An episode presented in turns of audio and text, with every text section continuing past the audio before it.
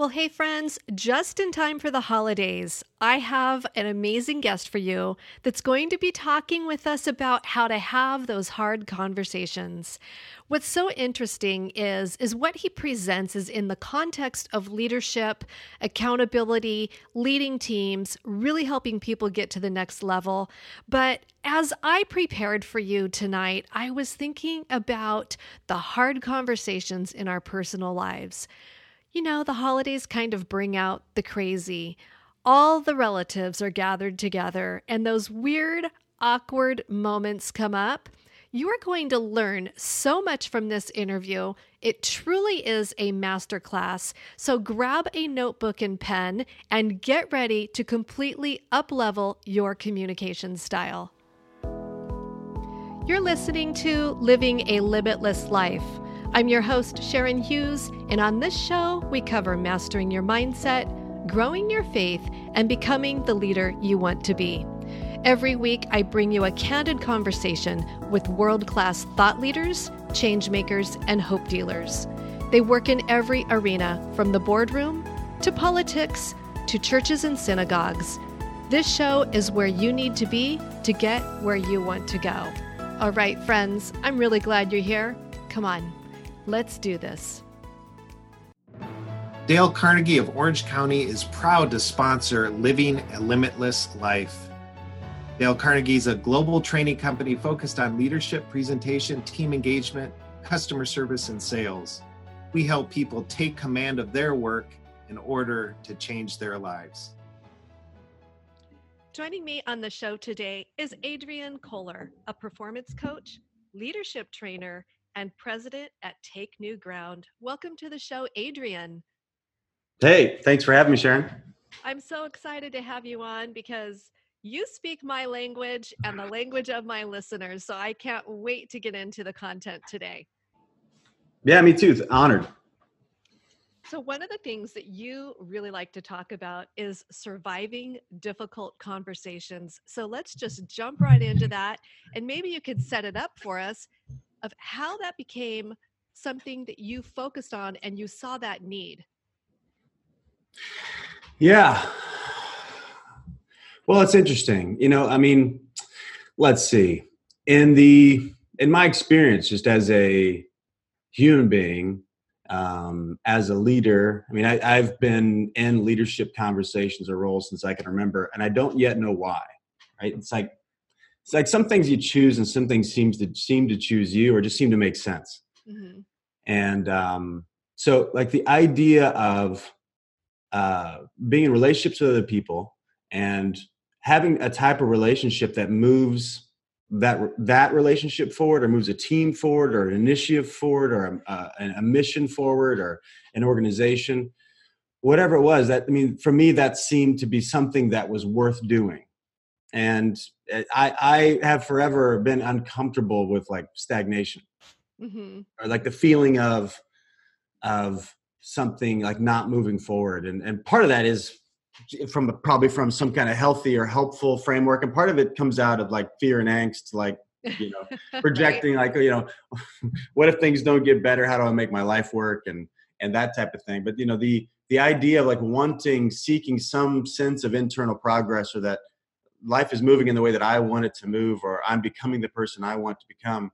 Uh, if I, you know, if you decide to have, I mean, you might call that a vision, right? If you have some sense of desire for something to move forward or some future to happen, um, typically the only thing that happens next is is a, a need, a desire to find a way to talk about that future and a way to talk about current reality in a way that's like honest and approachable and once you do that then you're like what i call like flipping the lights on like if as a mm-hmm. leader as a person that's up to something if you're able to articulate what's happening right now um, in the context of relationships you'll find that other people are in different places mm-hmm. in the conversation right and in order if there's a possibility for you guys to move together into that future, what will be needed is what some people would call like a difficult conversation. Right.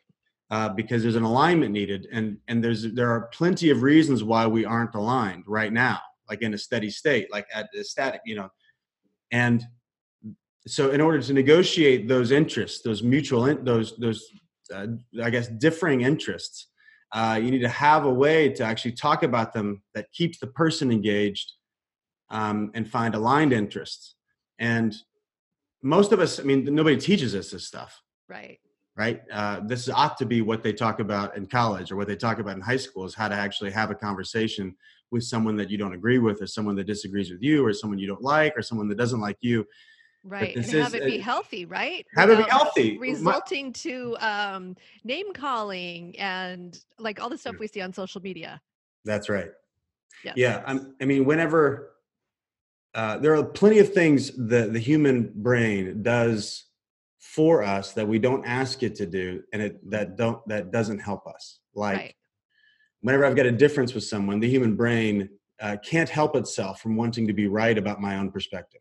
Mm-hmm, mm-hmm. like this is just a survival need. We talk about survival needs in our work which we which we talk about looking good feeling good being right being in control like mm-hmm. those are the 21st century survival needs we don't have to run from saber-tooth tigers anymore you know we're not we're not like at fear of like dying physical death all the time uh, right. uh, but survival is around ego survival right so uh, your brain is is always out to prove yourself right about what you think which makes sense to the brain because i need to be right about what i think because i'm going to take action on what i think and this is just the inherent drift of humanity is spending time thinking about how i'm right and naturally um, and not necessarily helpfully but naturally one of the ways we do that is think about how I'm right and how the other person isn't.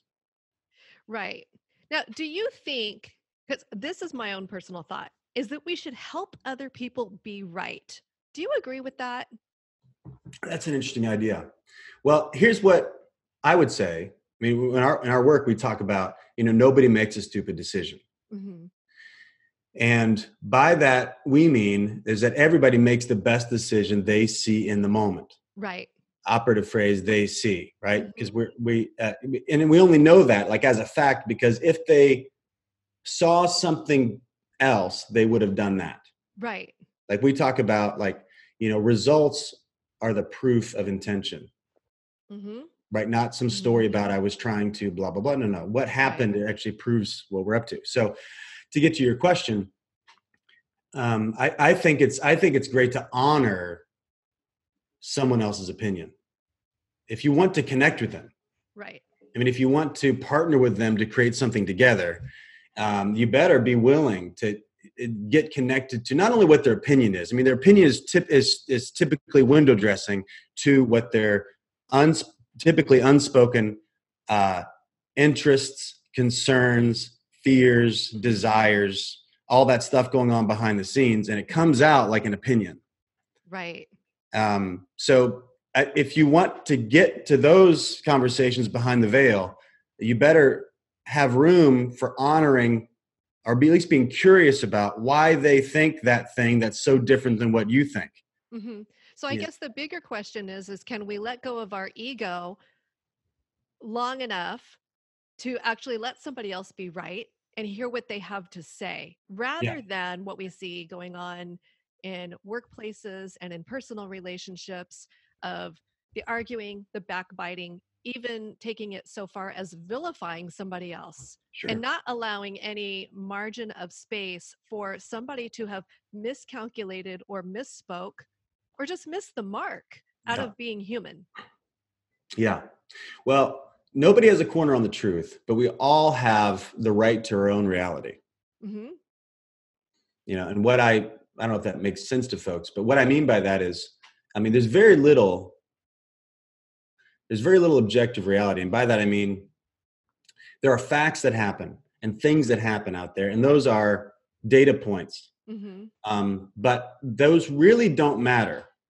And by that I mean most we you know people live in reaction to what they think about what happened, not what happened. Right. Right. So we all have the right to our own perspective and we live out of our own perspective and i say that like gravity i mean if because i i mean the neuroscience proves that that's true that the you know the facts of the world are the canvas and we live out of the interpretation of the facts and interpretation equals like significances um, implications uh, how it affects me, how it affects others, a conversation about morality. We all live in this interpretation of what's of what has happened.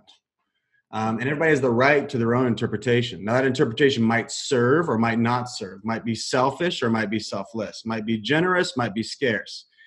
That all comes out of um, of the, the, natural state and and position of being a human being. Like we've got to make up something about the world. Mm-hmm.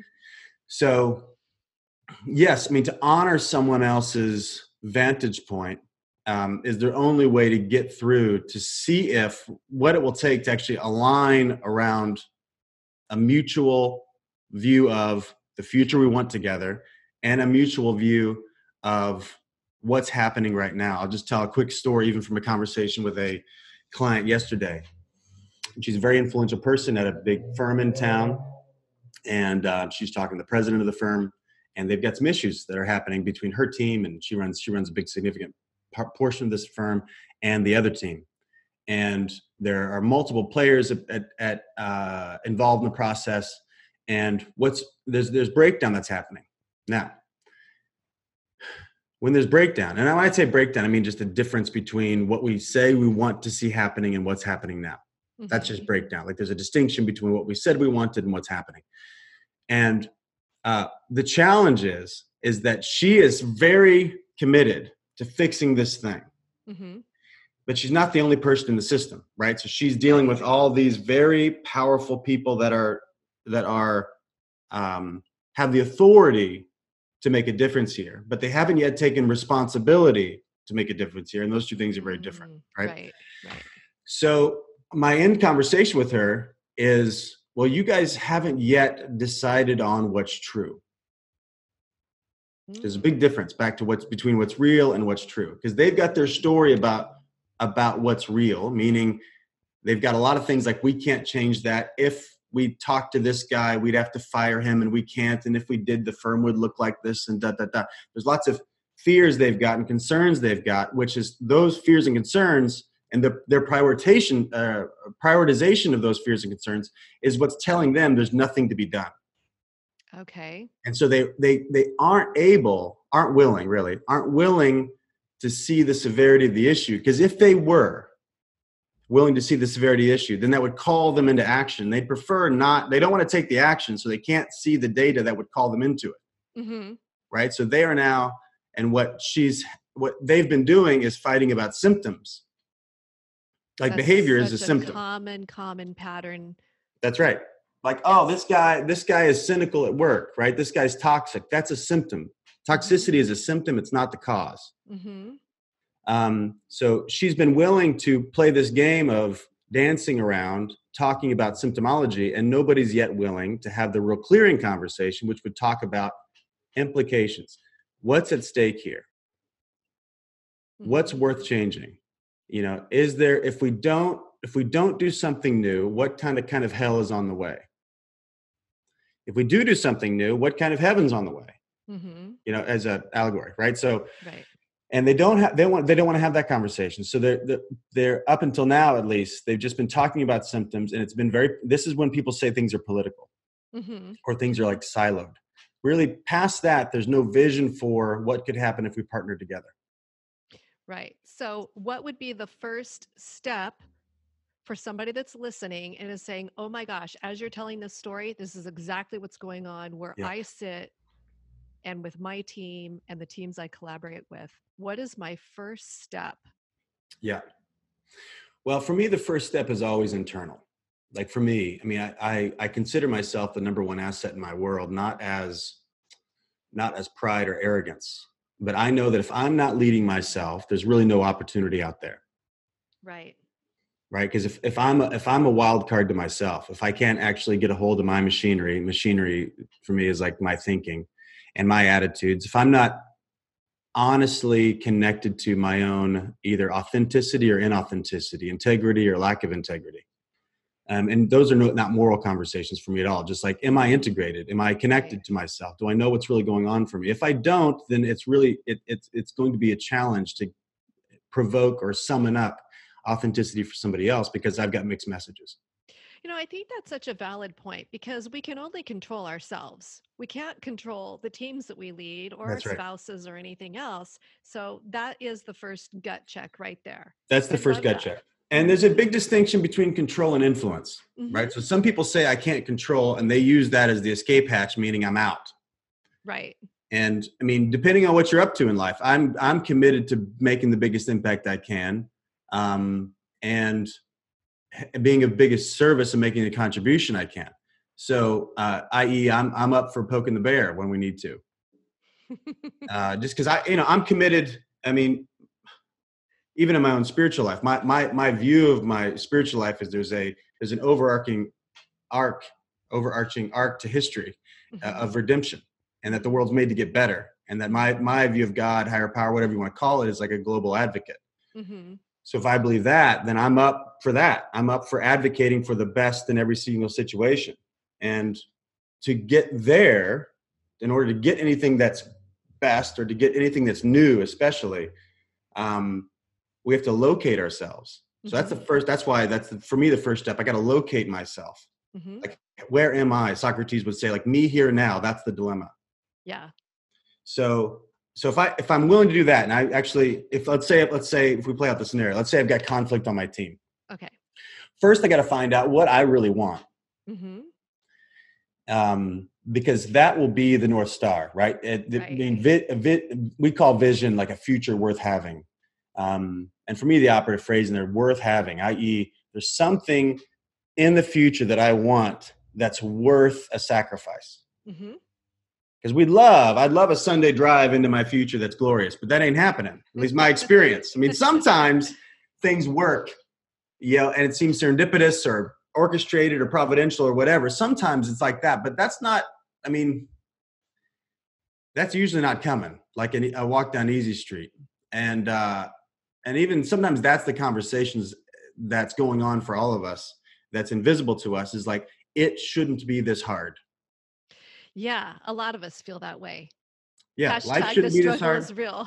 yeah life shouldn't be this hard you know but uh, a marriage shouldn't be this hard hmm um, they ought to know better what's wrong you know which is all code for they ought to agree with me about what we should be doing right now Mm-hmm. so if i locate myself then i actually know where i stand Right.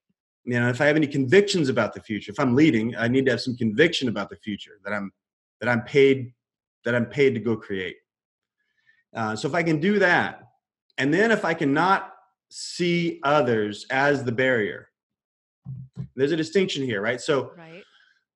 a lot of us will start to judge them and Mhm. say that Tom is the problem. And what we talk about is let's be soft on the person, hard on the problem. Because Mm, Tom's also a, Tom's also an individual Mhm. that's got his own set of concerns. right. And he's got his own fears and his own baggage and his own questions about himself and his own inadequacies and his own no matter what. I mean, I coach only type A driving types. And all of us have plenty of stuff going on behind the scenes. Most top tier leaders don't have a space to talk about it. Mm, And it's a haunting. And we can, most top tier leaders try to outrun it. I know I did that for many years. Just try to outrun it. So, how did that play out for you when you tried to outrun it? Did you burn out? Oh, it was um it was the best of both worlds. So do mean- tell. meaning depending on how long this this podcast wants to be. I mean, the, the bullet point of it is this: is like you know, if I if I was running from some kind of internal internal angst about some existential angst, you know, like Mhm. needing to make something happen, needing to make something of myself, really desperate to make a difference. Mhm. That was both something that was altruistic and helpful for others, and something that was a cure or seemed like a cure for me. Right. Mm, So therefore, I lived a really big life and did a whole bunch and have had multiple careers and have had really amazing experiences, lot of success early in life, great opportunities, some of which I could easily point to the ones that I've earned, lots of lots of which I quote unquote happened to be in the right place in the right time, which I don't think that phrase is usually ever true. You've usually had the eyes to see the opportunity when it was there mhm. anyway got to influence thousands and thousands of people um, and that was really amazing and it didn't help the real issues behind, which were like I was still out to really decide who I was. And, you know, now I was just this morning journaling about, um, because I woke up kind of angsty about the day, a little bit behind. It's Friday. Um, there's like promises from earlier in the week that were still bothering me that I hadn't yet delivered on. There was some things happening today that I was uncertain about and had some fear about. Um, and I wrote down, it's like, can you not be perfect today? Yes, great. Mm, that's a good one. This is you know, the deep work. I just want to this say deep, this is the deep work of what you it. just said, deciding who you are. Yeah. Well, there's a sign on my wall right here in front of me. It says, Love your imperfection. Mm. Um, and so many people don't. They fight it. They hate their imperfection because that's right. they think it's a sign of weakness. Well, the math that, that was the math was off for me too, just like all those folks. The math was off for me. The math then was um, either get it all together or mm-hmm. act like it. Right. And that's pretty rough because it's impossible to get it all together, right? I mean, now I say uh, ideal is a bad deal um, to myself. Whenever I find myself one needing, really needing things to go a certain way for me to be okay. Mm-hmm. Um, if I'm there, I'm in trouble, right? Because now circumstances, other people's responses, the world outside needs to be orchestrated so that I feel okay. That's a pretty rough. That's a pretty rough hand to play. Yeah. And it's not going to work out. Um. So you know, even when I woke up this morning, I just said, you know, it, uh, are you okay with like not being perfect today? And then I just said, you know, practice radical self acceptance, mm. which is reality is um, there's a few conversations I needed to have. They might or might not get done today. Mm-hmm. There's a mm-hmm. few people that I feel behind in communication with. I'm making up that they're disappointed. I don't know that that's true. That's really good. Right? Like there's a call from a close friend on on he called on Wednesday. Today's Friday. I'm feeling like already in the moment this morning when I woke up, oh, he's upset that I didn't call him back yesterday. Mm. That's what I'm that's reality, meaning like what I'm making up about what's true. I don't know if that's true. Right. But anyway, this is the game, right? This is the filter. Right. So, I mean, for me, uh, just to wrap up on the other thing, you know, like I ended up building a really great life of activity, but I mm-hmm. hadn't really resolved or tested the tested that exact math where it's like, hey, can I be broken? Can I mm-hmm. have like imperfections? Can I have insecurities? Can I have doubts? Can I have some terrible decisions? Mm, yeah. Um, so you know, can you be human? Can I be human? That's right. And and can I be honest about that?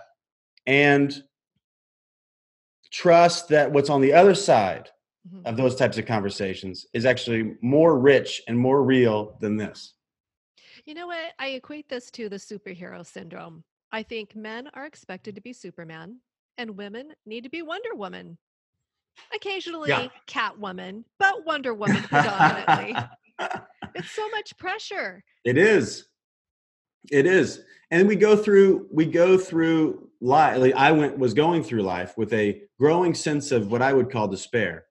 Um, mm. that was on the, underneath the waters, right? And it might it might show up and people might diagnose something as depression or something like that, or right. Um, but it was like a despair, like hey, like because I because there was a case that I was building that hey, if I if I ever talk about this series of issues that I had going on at the time, that it was going to ruin everything.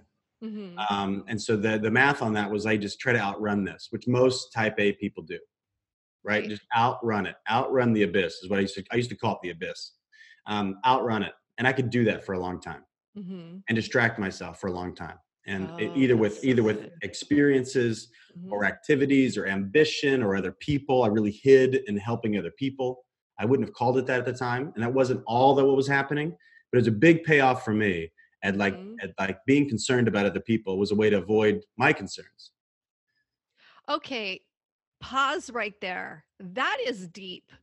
So many people are not dealing with their stuff and they're yeah. hiding, just like you said. Yeah.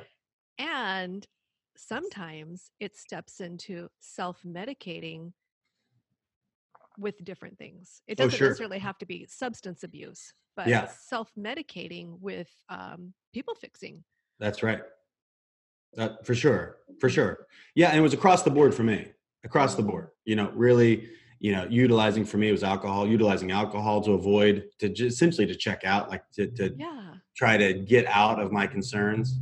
Mm-hmm. and avoid myself, avoid other people, or even being hyper. I mean, codependency is is Huge. so rampant. I mean, we don't call it that um, most of the time, and when we do call it that, we act like uh, what do we act like? We act like we're suffering from it mm. instead of we're using it. Mm-hmm which is like a more like a responsible framework on it. Like, how do I use codependency? How do I use for me? Uh, in that model, I'd be like a caretaker, right? So, mm-hmm. if you're committed to being a caretaker, then you got to sur- surround yourself by people that need your help. Right. Right. And I was using that conversation and that that position to really avoid leadership. Oh, how interesting. So, how did you get that aha moment where you're like, "Oh my gosh, this is what I'm doing. I'm an avoider." How much time do we have? How much time do we have? oh, well, um, you know, I started getting consequences essentially. Oh, essentially. I mean, I mean uh, on the yeah, I mean on the on the on the first let's see. I mean, consequences trickle in, right? You start to see some distance between you know yourself and other people. Um even just internally for you might not be from them like you get you start to feel really disconnected and i, and I started to feel really disconnected mm-hmm. and then at some point you know at least for me at some point you know it's it starts with like me creating a story about what's happening to justify what's happening and then me creating a story about what's happening to like avoid talking about it and then eventually you end up at least for me i built a a, a, a pretty strong double lifestyle like there was the one a, there was the the reality that I was managing, part of it was really public, part of it was really private. And you started to get really disconnected and finally get some consequences. For me, I finally wrecked a car and, and got to say, hey, man, you got some issues. And needing, uh, all of a sudden, needing help wasn't a choice. Mm-hmm. It, well, I mean, it always was a choice. I mean, I, I guess that's a little bit. But romantic. you were avoiding. I was avoiding. And I mean, I, I, even just I even say it now. I mean, and this like three years ago was a big breaking point for me, which was glorious. It was horrible and glorious um, at the same time. Which my experience, most suffering, if we want to, most suffering is the context for transformation. If we I want, I believe to. so. I believe yeah, so too. It can be. That's always available. There's plenty of people that have suffered. Right. I, a guy I just met with yesterday. Plenty of people that have suffered and hold on to that suffering for a long time, and that suffering becomes the justification for why they can't do something else. Well, isn't that the aspect of it becomes their identity and they don't know who to be if they're not suffering? That's right. That's right. Because there's lots of payoffs to being the desperate one, to being the victimized one. I mean, you know, it's so easy, especially in this therapeutic culture we're in these days. Right. Like, if we find a story about how hard our life was, it's now championed that the only next thing to do is to pat somebody on the back and say it's going to be okay. Mm-hmm. I'm not saying that's wrong. I'm saying it's just half hearted. Okay. That's that's neat. I mean, I listen. When I was going through suffering, I wanted somebody to pat me on the back and say it was okay, and I wanted somebody to love me enough to say, "Hey, man, I wonder what you did to create this." And if I'm willing to own how I contributed to the breakdown, then I can create something new, right? If I can get in the mm-hmm. ownership seat, we call it. Mm-hmm. If I own how bad it got, um, then I can own how good it can get. Mm-hmm. Right. So I've got choice back again. And I'm not, I, you know, when I when I was talking to this guy yesterday about the past, like either we leverage our past or we live in the past or we live in the present that our past offers us. Mm-hmm. Right. So any this is I guess in the context of the suffering. If if I decide, and at any point I can, if I decide that that thing, that hardship, that mistake, that trial, that whatever, made me a resilient man. Mm-hmm. Now, now that is a gift to me. Mm-hmm. If I, I, I could also decide that that thing has scarred me, has given me quote unquote trauma, right. and and not that there's not trauma, not that there's not scarring, not that there's not effect, but if I say that that is the effect of it, then I have to live in the context of what that thing, uh, what that allows me to have. I don't know if that makes does that make sense? It makes sense. It's it's a I really think that people need to step back and go, oh, yeah, I have a choice. Do I want to take yeah. my power back? Yeah. Or do I want to stay here? But so often they don't they don't allow themselves to get to that place. Like, sure. We're in a culture of scrolling for, through our phone. Yeah. That's like the new addiction Yeah. that nobody like it doesn't seem like there's a consequence to it but No. it keeps you constantly so distracted from dealing with yourself like Yeah. i literally will tell myself stop scrolling stop looking at what everybody else is doing Yeah. and sit with yourself That's right. I mean, when I when I went through my period of transformation over the last three years, I actually got off social media for a year and a half, ooh only because um, I called it the envy machine. I mean, when you're going through, it's very easy. I mean, I, I don't know if I don't know if there's any human that doesn't do this, like compare their insides to somebody else's outsides. yeah You know, where it's where we're looking for, you know, we're we're comparing ourselves, our own experience to what we think their life feels like to them. hmm oh yeah my social media probably makes me look like i'm doing all these amazing things. I'm sitting here in pajamas while i'm talking to you. Yes, you look great. oh well thanks. So, I mean, this if we tie this into the the conversation piece around like getting through some conflict, yes because I mean, inside world and outside world uh, are always connected. So, because we typically are really hard on ourselves, and maybe to tie all these ideas together, we Mhm. typically view our mistakes, our our issues, our our challenges, our internal things we're insecure about, whatever. We tend to to carry those around so permanently, and that comes out like shame. Mhm. It comes out 100%. like judgment, right? So yes I'm not willing to reinvent myself. I'm not willing to let something go. I'm not Mhm. willing to practice this radical self acceptance. And because of that, the math is also the same externally, right? So let's say my coworker did this to me six months ago, hmm and I am living right now as if that is still happening. Right. We that's that's the the Latin for resentment is to refeel.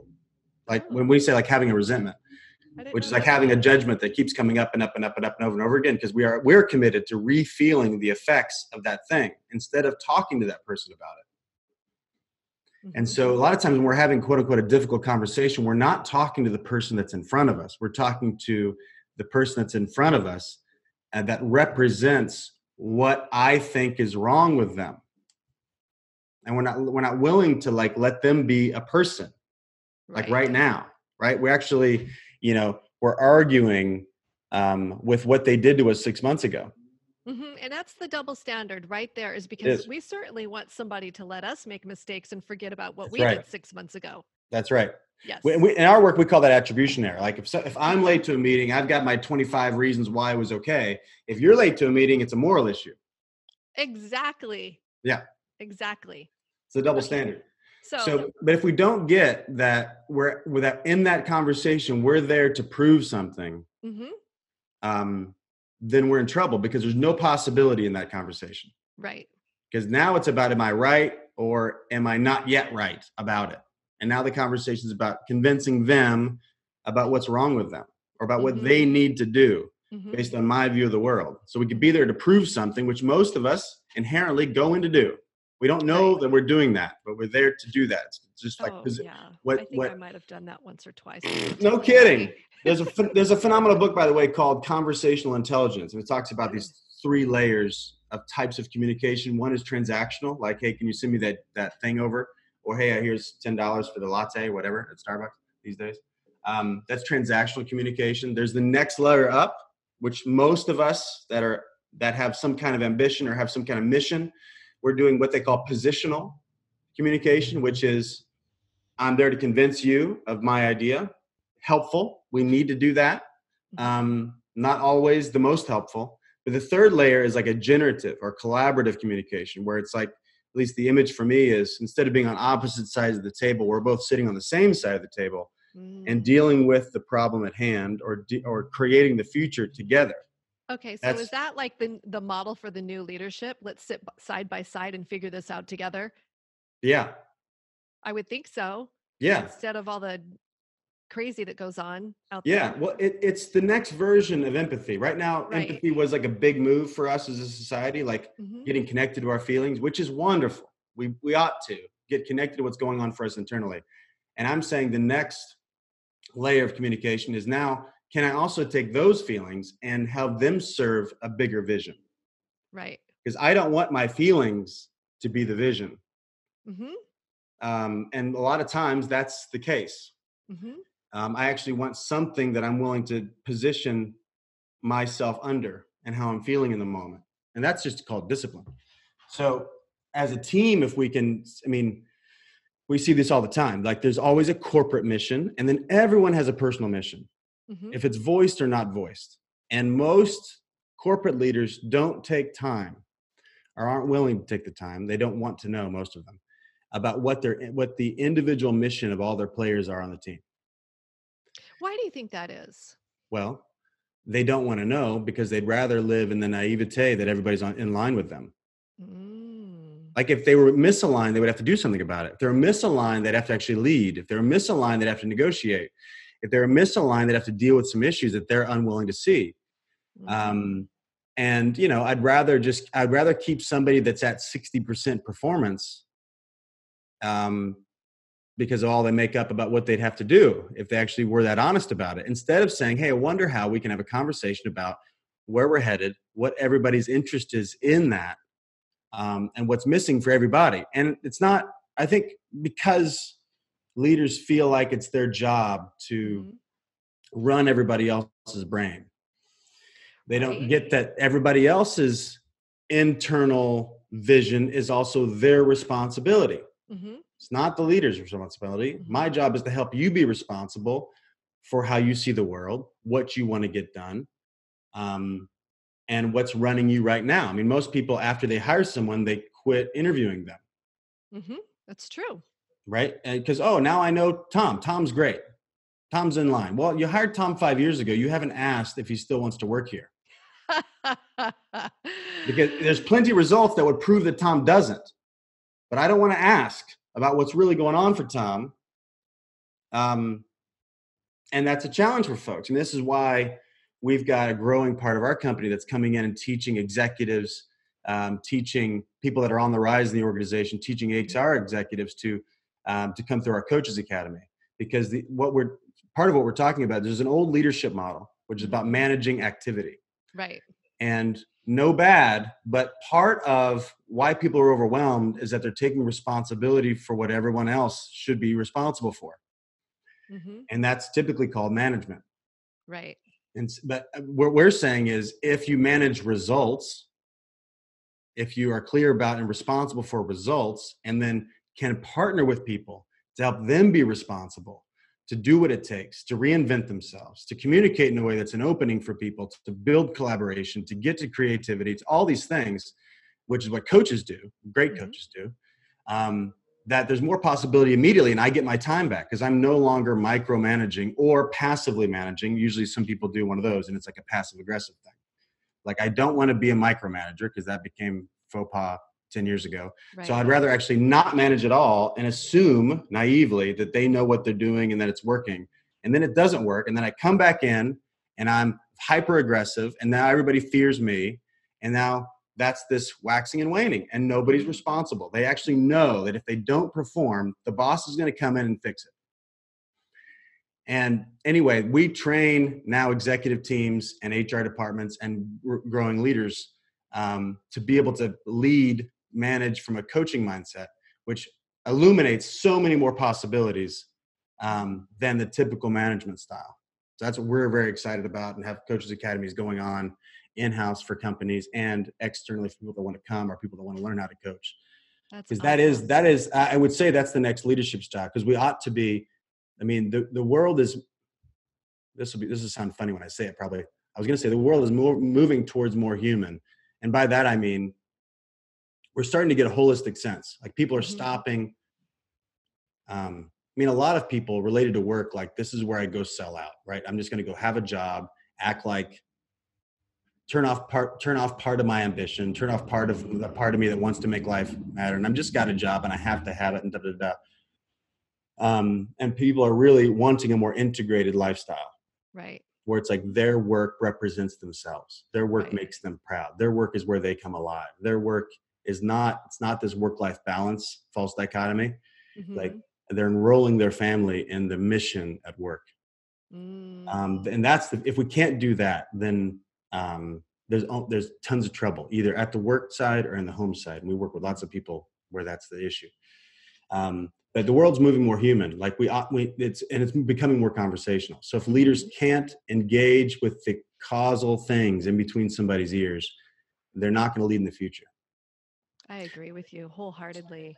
so if they can do that, um, then what's possible for the team is unprecedented. We don't know how great. I mean, a flow state like the, we can be working together, and nothing is off limits. We can have a type of partnership where, like I have, like say with my business partner, I love him, he loves me. We've got a lot of distinctives of what makes us good at our work, and we, we're very different as human beings as well. But I know he can, and he does bring things to me, and I bring things to him um, and I I assume and I know it, even if it's true in the moment or not true in the moment, it's coming from a place of advocacy.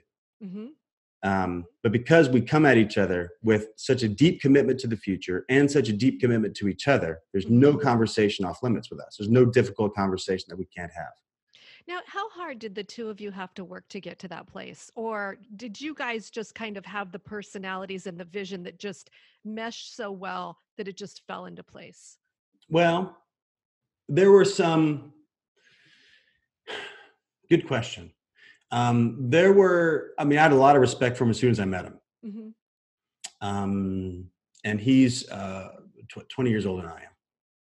And so I wanted to learn from him. hmm Um, and I knew his expertise, and I wanted to partner with him because I knew I brought some expertise that he didn't have. hmm Um, and I knew if we worked together, it'd be really great. So there was an affinity towards him as an individual. There was affinity towards what he presenced, like his knowledge base and his capacity. hmm I mean, uh, yeah, he is. Uh, he's phenomenal at our work. He's been doing it for a long time. He's probably the best in the world at it. hmm Um, he's like watching Mozart uh, uh, write music. I mean, really, really. So, um, and I mean, he he saw in me a lot of possibility as well. Like pr- pretty much saw a younger version of himself. Mm-hmm. So, yeah, there was that affinity, and then, but the but listen, nothing is static, right? So those feelings ten years ago don't matter today. I mean, I could be on a phone call with him and be so frustrated with him hmm right now, right? So, um, we've had we've we've had to be willing. Well, in order to get the, I'll say it this way. In order to be, in order to get the relationship we want, we've had to lay the relationship on the line time and time and time again hmm which most folks aren't willing to do for good reason. Right. Um, but that's real. It is scary, and we don't know what's going to happen. Which is why most of us say I'm not good at conflict, which is the code for I'd rather not be good at conflict, which is code for I don't like what content feel or conflict feels like, which is code for I don't know what's going to happen to me hmm in the conversation. hmm And if we get, if we have a sense of self that we've crafted or believe or stand for, and by the way, sense of self for me, like I am what I'm committed to. That's that's how I define myself. I am what I'm committed to. Um, if that's true for me, then I don't need any quote unquote tough conversation to go any certain way because it's okay. I'm gonna whatever's there, whatever is revealed in the conflict, um, will be just the new starting place for that relationship. Mm, that's good. That's it, right? That's the new. I mean, I use the analogy like uh, you go to a mall, right? So you want to go to Nordstrom's or something. You walk in, if people go to the to the directory and they look for one thing, which is the little star that says "You are here." hmm And we could not go find that star. We could wander the mall until we found it, hmm which some people live like that. hmm Or if we are committed to getting there in the most efficient and effective way, we ought to figure out where we are first. Right. And it doesn't matter. Mhm. Go ahead. Oh no, that just makes perfect sense. Figure out where Yeah. you are. Figure out where Yeah. you want to be. That's right. And if I'm committed to a romantic relationship, not, not romantic between Dan and I like that way, I mean like some fantasy about the how the relationship is, then I won't have the real relationship because some days we're going to be close. Some days we're going to be frustrated with each other. Some days we're going to be frustrated with each other just because we're frustrated about what's happening or not happening. Right. Right. you know but I, I know for us Mhm. yeah, we've got a commitment to the work and commitment to our relationship that's beyond the experience of any moment we'll pull through Mm, and have the experience together because most people, whenever they're disconnected, let's say a relationship is disconnected, um, most people actually would agree that neither one of them like the way it feels right now. Right. Right. And you know, being most of us can be, if we want to, be connected in the disconnection. So to sit down and say, "Hey, we're at odds together, aren't we?" Yeah. I hate the way this feels. How about you? Yeah. What do we want to do here? You want to find a way to make this work? Yeah. And immediately you're on the same side of the table. I love that. We don't do it that way though, right? Like no, I don't like how it feels and typically yeah. the brain is saying mm-hmm. we need to come up with a why. Why do I not like how it feels? Most people blame themselves, mm-hmm. blame other people or blame the system, blame the right. it, the right. economy, the uh, marriage as an institution, mm-hmm. the in-laws, whatever. Like we blame the it um, of it instead of just like slowing down and connecting with what's really going on and what do we really want to do here. Yeah. And if you have a shared vision about what we want, um, then that can pull us through. Mm. You know, it's like it's like Ryan Holiday's the, the obstacles the way. Like if we know what if we if we've decided what's on the other side of the mountain that we both want, we're willing to climb the mountain together. Yeah. This is solid, Adrian. Oh my goodness. And we are coming to your hard stop and I want to be respectful of your time. So I'm going to have everything linked below so yeah. the audience can find you. But you did mention that you've got an ebook that if they reach out to you, you'll send to them. Tell us about that ebook. Sure. It's called the Change Imperative. Mm. Um, well, we do know that life is that it's always going to be changing. That's you know the inevitable thing about change is that it's always coming. So, um, and as a leader, um, to get people aligned, like to to get people aligned and fighting, rowing in the same direction, if you will, towards that future that the change represents, is not easy, right? It's complicated, and so most of the time people either avoid and then get cavalier about things. Mm-hmm. and that's not what we have to do. That's just mm-hmm. what the human brain wants to do. Right. So the ebook is a way to illuminate the context. And by context i mean the um, the whole system of conversations that need to happen uh, between in, in yourself and your executive team and the, the, the employees that work for there uh, work for the company Mm-hmm. And if you, if you, which is, you know, the concert of conversations is code for culture. Right. That's all culture is, is what, what right. we believe, don't believe, what we have permission to say, don't have permission to say, who we like, who we don't like. All those mm-hmm. beliefs that show up in language is culture. And, and that those beliefs that show up in activity, that's culture. Mm-hmm. So it's a book on how to shift culture and how to actually lead your way through it and how to enroll people into a new future, which nobody wants to do. Right. People would, people will typically, I mean, it's just human. We'd rather not have to leave the homestead and pioneer because there's fear out there. We don't know what's out there. We might fail. We might look like a fool. Right. Um, so nobody wants to leave the homestead. Mm-hmm. Um, but we must if we're going to lead into the future, i.e., innovate instead of just accept change and take it as it, you know, and live live in response to what the circumstances offer. So the ebook is that. It was actually written by my business partner back when he was negotiating the merger between ESPN and Disney. And through that work and what was illuminated about what was needed to make that happen, um, he wrote this for ESPN, which they circulated to all their leaders, all their employees, because they loved it so much. So it's um, we've brought it back out. We've made it really beautiful. We've made it approachable. It's quite a long document, so it's thorough for people that want to mm-hmm. um, uh, want to really that. get into it. So if you're if you're interested in that, you can message me about it. We'd love to just give it give it to folks. We give it as a resource to our clients, but I'd love to give it to any of your listeners and people that are up to this because you know we need to have tools. At the end of the day, um, conversation is the most unsharpened tool. Like how do we talk about reality? How do we talk about the future? Because that's yeah. that's where the shift either happens or doesn't happen. Perfect. So that's the change imperative. Yeah. I'll have that linked below with Adrian's contact information for yeah. on LinkedIn, so you can reach out to him there.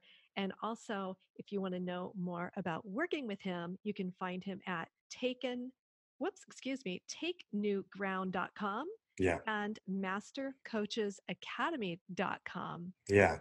Adrian, oh my goodness, a wealth of information. I mm. so appreciate just the authentic conversation that you brought to everyone that's going to be listening. Oh, well, th- thank you so much for having me on. These are these are the types of conversations I always wanted to have, like as a human being, right? Like, let's can we talk about what's really going on here um, in a way that's that is full of hope and acceptance and love and meaning. And um, so this is why I wake up in the morning, and I'm thrilled to get to partner with people we work with to help them create what they want in their workplace, create what they want in their lives, and not just do what Kierkegaard said, which was like settle for a, dis- a level of despair that's tolerable and call it happiness. Right. Which is the is happening. Yeah, never not happening around humans, and it doesn't have to be that way. But it's really hard to do surgery on ourselves. Mm-hmm. And uh, so we, I know for me, I need other people to help me see myself. Um, like somebody said the other day, the only, the instructions on how to get out of the box are outside the box. so we, we need this work. I need this work. And this is what makes life meaningful. So anybody that, that uh, would like at least a conversation uh, to talk about what could happen in their lives if they got a hold of some of these combos, we'd love to talk. We've got an amazing team that's very helpful and very skilled at helping people get through what they're what's happening now for the sake of something that's worth having. So thank you so much for the opportunity. Oh, it's such a pleasure. And come back anytime. I'd love yeah. to have you back. I'd love it. I'd love it. You got to think about interviewing Dan. He's brilliant. Okay. Sounds like a good idea to me. Boy, if he's anything like you, I know my audience will love him. Oh, I'm Luke Skywalker. He's Obi Wan. You want to talk to him? He's the Torch. Perfect. Ooh, can I be Princess Leia? Wait, yes. Oh, yes. She wore oh, pajamas all the time. Oh, she did. Okay, wait. Her and Luke ended up being brother and sister, so that's cool, right? Sure. We can okay, work that out. I'll be your sister. Yeah, done. awesome. Thanks, Sharon. Thank you. Well, hey, friends, thank you for being here once again. I so appreciate you. What did you think about that conversation with Adrian? I'm blown away. I have pages of notes. I learned so much from him. I want to challenge you to pick something and implement it. And when you reach out to him and ask for the copy of the change imperative, that's that free resource he talked about right at the end. Let him know that you heard him here and what you learned from this talk. I'm sure he would be thrilled to hear how it impacted your life. And hey, please share this content out. Let's help other people grow and get to the next level as well. And by the way, if you didn't know, my book, The Girl in the Garage Three Steps to Letting Go of Your Past, is about ready to come out. It will be debuting on January 2nd. And it has already hit the number one spot on Amazon in the inner child self help category twice. So I'm pretty excited about that. So make sure that you pre order your copy. And hey, I so appreciate you being here. So until next time, my friends, I wish you every good thing.